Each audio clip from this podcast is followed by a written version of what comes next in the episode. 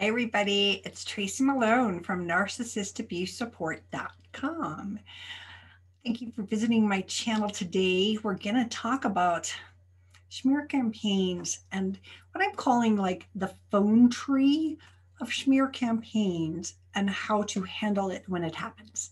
So let me explain what I mean by this because um, I know a lot of people have had this happen and it is it is so painful to deal with and to watch. So when someone decides to smear you, a narcissist decides to smear you, um, they often decide to smear you to everyone. I mean, the difference between a lie and a smear is the smear is they're telling people, right? And so when this phone tree of lies happens, it could be that it is your mom, and your mom is now telling your siblings that you're bad and evil and sort of conspiring against you. It could also be that that they're just calling your friends, calling other family members, calling people at your job. So many adult children of narcissists, I don't know why, their parents love to call their work and tell their boss and just say how concerned they are that is crossing a boundary way, way, way too far. Okay, that is not mother love, that is psychopath love, and that is dangerous, right? She should never be, no mother or father should ever be calling your work for any reason at all. So those are signs that, that they're crossing the line here with this smear campaign. That's the phone tree of lies, right? It just starts off with one, and then they go to the next, and they go to the next, and they go to the next. And the more they smear, you know what happens when they tell like a story and then like remember when you're in the like elementary school well if you're older if you're that much younger than me you didn't have paper cups with like string attached to them and we'd pretend that we'd tell something to something and by the time it reached the end of the gym line then the story would be completely different right and this is what happens. As as it grows and it expands it gains more power for them. And that's why they're doing it. They are doing it to get a people onto their side and to turn people against you, but they are also doing it because they're getting supply. When they call up, and I'll use the mother daughter example again, when they call up your, your friends or, or, or other siblings or neighbors and they tell them these things about you that you you've been so mean or that you lie or whatever story they're going to tell they're getting supply because they're the poor victims. Oh, poor you. You have a daughter that does that to you. Oh, I'm so sorry. That must be so hard, right? It's cementing their victimhood, it's cementing that narrative so that if the truth actually comes out, the narrative of them being the victim is already there. And so this is sort of helping them to build a whole foundation if they get found out, well, because they were the victim, then people are going to be more empathetic. So it's sort of beating you to the punch of telling all these people these things. But when these are happening, and let's say they're calling your friends, friend after friend, and this could be your spouse. Let's use that as an example, right? So your spouse that you're divorcing decides to reach out to all your friends this is the hard part, right? This is when we don't know who to trust and who is safe and what to do with it.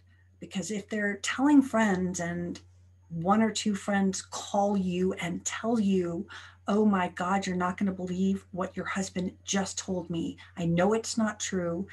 And that's what a true friend is going to do.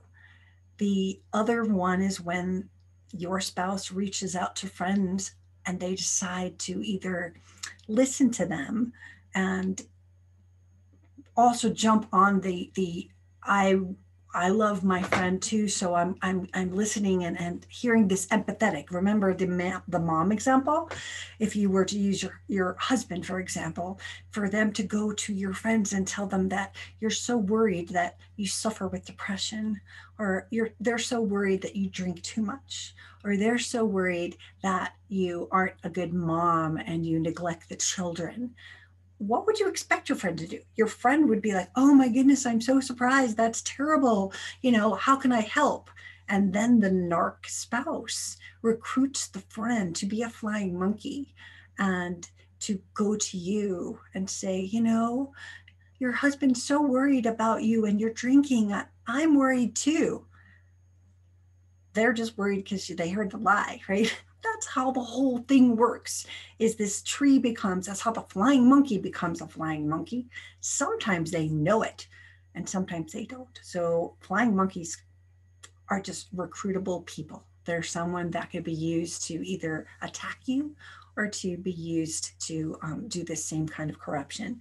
So what I wanted to just explain to you is that when these things are happening, when these lies are happening, and you've got the friends that you can trust and the friends that you can't, if the people have proven themselves as friends that you cannot trust, whether they say something mean about what they've heard or or they gang up or they continue to spread rumors about you cut them off.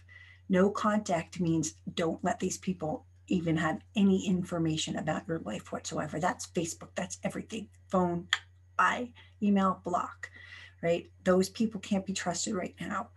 Um, and that could be relatives too. Or the other option is is for you to um,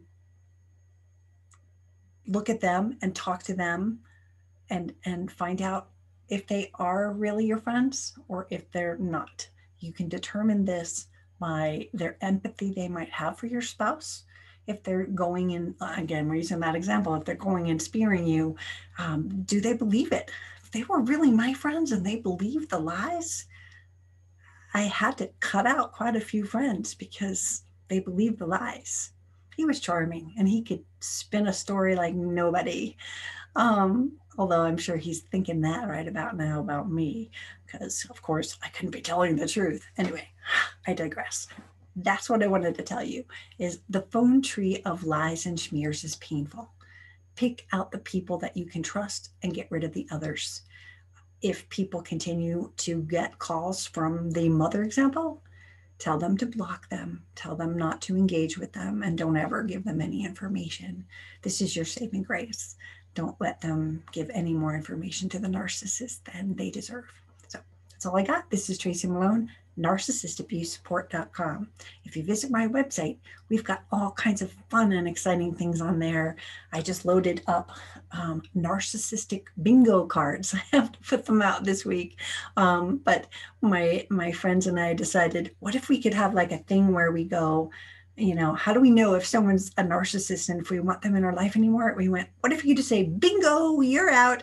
So I made these bingo boards, smear campaigns, lies, betrayal, all these things. It's really fun. So all kinds of stuff on my website. And um, that's all I've got for today. I hope that you've subscribed and I will see you soon. Thank you.